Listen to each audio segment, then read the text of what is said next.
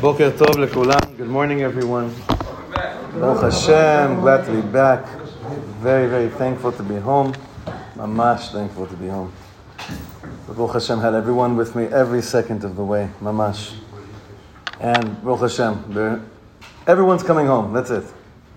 Everyone's coming home. Amen. Amen. I want to start today something new, Be'ezrat Hashem, that I think will... Uh, that Be'ezrat Hashem will be able to uh, open up a whole new horizon for us. A big sugya, kamuvan, and that is the whole concept of Hilchot Brachot. We're going to start learning Hilchot Brachot. It's a huge, huge tzor. It's a, it's a huge world. And even if any of us have learned to a certain extent Hilchot Brachot over the years, this is something that always needs to be sharpened, always needs to be chazed over, always needs to be go over. I know for myself, I, dvarim shebechol yom, every single day, there's the need to do Chazara and to see a little bit clearer exactly what brachas are, what's happening before, what's happening after.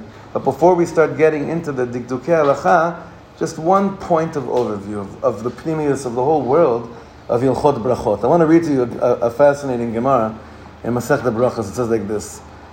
You all know this Gemara. Asul lo la'adam she'yeneh min ha'olam hazeh below bracha. It's forbidden for a person to enjoy anything from this world without a bracha. Kol Anenem in Olam HaZe below Bracha ma'al uki ilu nehena mi kachei shamaim.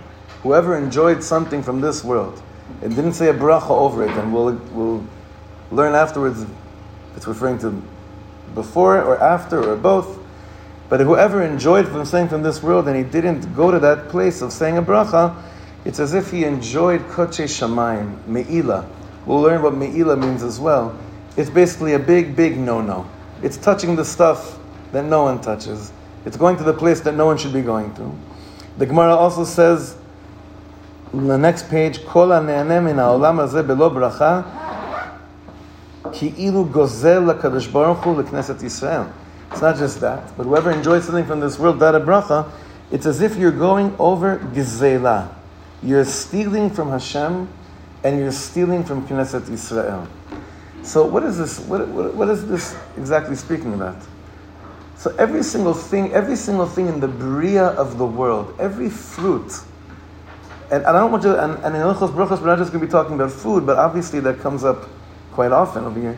Every single bria in the world was placed in order to reveal Hashem's malchus in the world.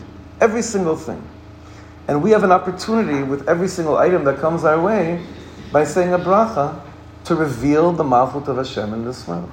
And every single opportunity that I don't take to say a bracha over something, the Chazal is saying you're basically stealing a moment of Hashem's malchut of being revealed more and more in the world.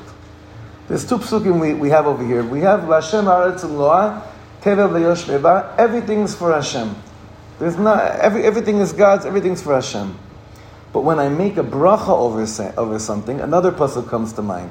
Hashemayim Shamaim L'Hashem Barat Natan Livnei adam. And then I, the land down here, things were given to me in order to what? To reveal Hashem's malchut in the world.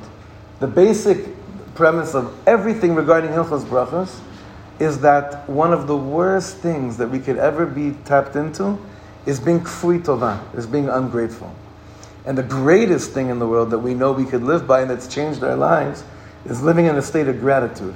The world of brachas is set up for us to live in a state of gratitude, a state of hodaah. And any time that we don't take advantage of it, it's not only that we miss the point. According to the Gemara, you're, you're over al-gzela, even on, on me'ila.